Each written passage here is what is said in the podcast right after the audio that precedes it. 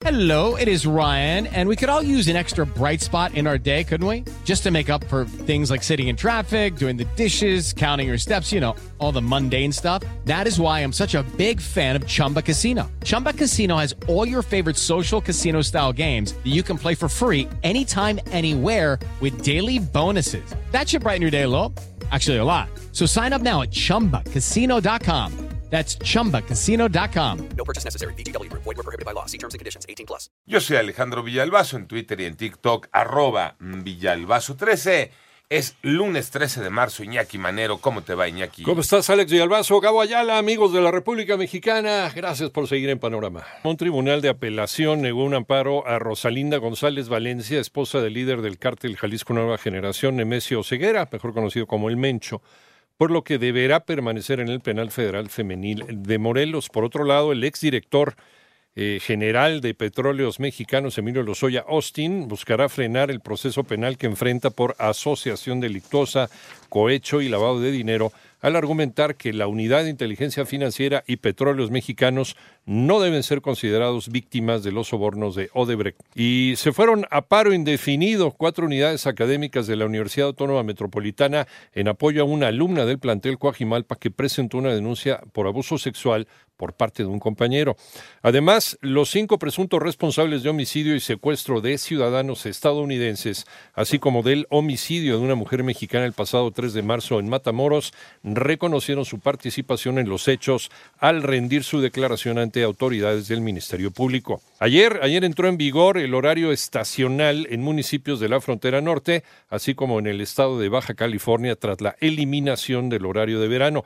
La medida que se aplica por primera vez en México establece que se debe adelantar una hora el reloj con el objetivo de no afectar la comunicación ni las operaciones comerciales con otros países, principalmente con los Estados Unidos. Pero ya insistimos, esto es en el, la franja fronteriza con estos municipios, sobre todo de varios estados, que tienen compromisos con los condados vecinos de los Estados Unidos.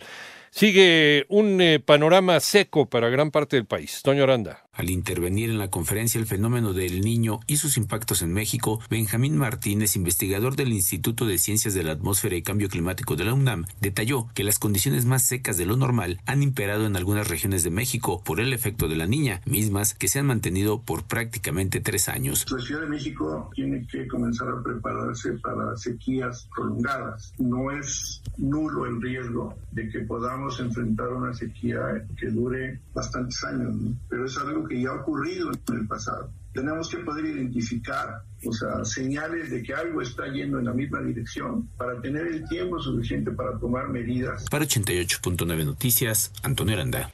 El presidente de México destacó la obra del primer actor Ignacio López Tarso, Iván Menchaca. A casi un día del fallecimiento de Ignacio López Tarso, el presidente de México, en su cuenta de Twitter publicó un mensaje en el que lamentó la muerte del primer actor. Destacó que López Tarso fue un excepcional protagonista de películas y otros géneros de arte de la actuación. Asimismo señaló que se queda con Pito Pérez, basada en la novela de José Rubén Romero y el texto que repite en esa filmación, Tintán. Pobrecito del diablo, qué lástima le tengo porque no ha oído jamás una palabra de compasión o de cariño señaló en su mensaje en redes, en tanto que envió abrazos a sus familiares y amigos. 889 Noticias, Ivonne Menchaca Sarmiento. El panorama internacional en medio del secuestro de cuatro estadounidenses en Matamoros, Tamaulipas, autoridades de los Estados Unidos alertaron que tres mujeres de Texas que cruzaron a Nuevo León están desaparecidas. Según los datos recabados por el FBI, se trata de dos hermanas y una amiga de McAllen. Japón eliminó su medida de uso obligatorio de cubrebocas después de tres años, pero casi nada cambió en un país cuya población ha respetado la norma por su efectividad en la protección antivirus. De hecho, ellos lo tienen como una forma cultural desde hace ya muchos años el cubrebocas. En tanto, al menos seis personas murieron los últimos días en Perú debido a las lluvias torrenciales provocadas por el ciclón Yaku.